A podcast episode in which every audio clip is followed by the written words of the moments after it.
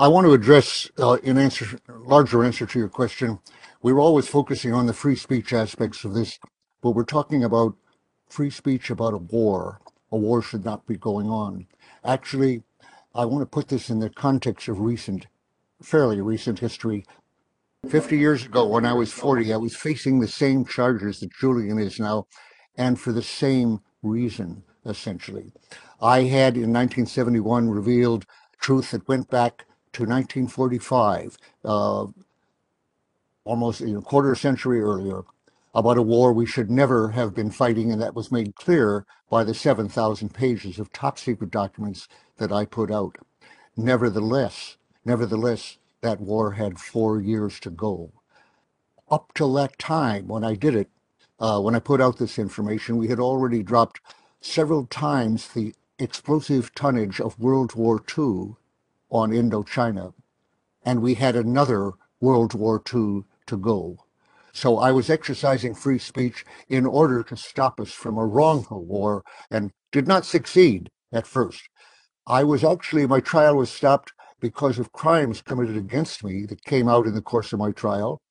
And amazingly, I have lived long enough to see Julian Assange facing the same charges for the same reason, essentially, and subject to the same crimes uh, by my government in this case.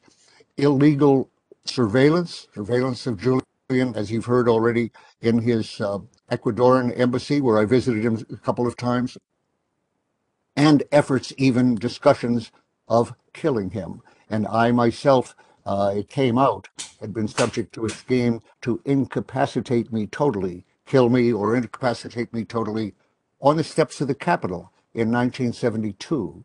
As I say, at that point, the war had still three years to go. But we were involved, in other words, not only in speaking freely, but in doing so in order to reveal an aggressive war, a wrongful war that should have been stopped long before. And simply telling the truth in either case was not enough to stop that war. But in my case, it did prove a necessary element. We are now, think of where we are at this point.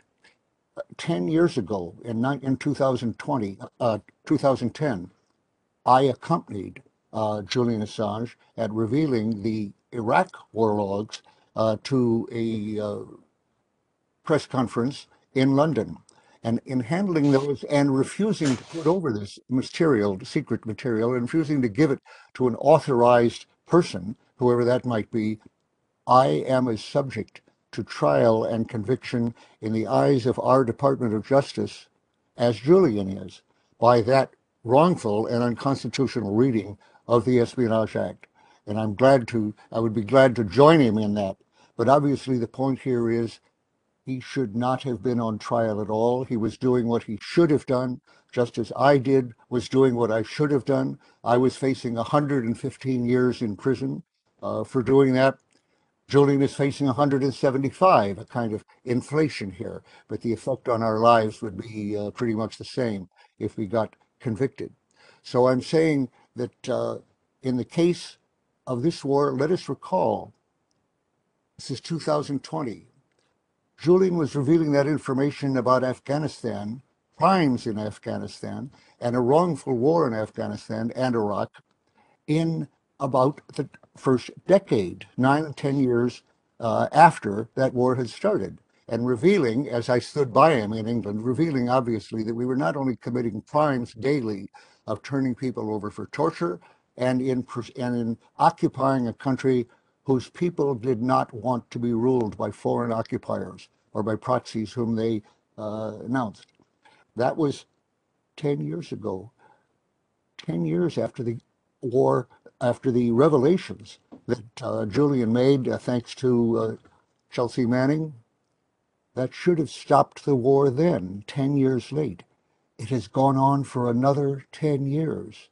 It is still, it's just stopped uh, just now in revelation of the fact that we were not able to conquer a people who did not want to be occupied would not cooperate with occupiers and never had, whether it was Alexander or the British or the Russians or anybody else.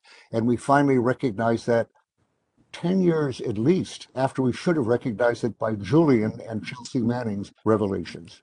So we're saying here now that we should be backing up. Uh, I hope that when the High Court meets in London that tomorrow or the next day, they will make a decision.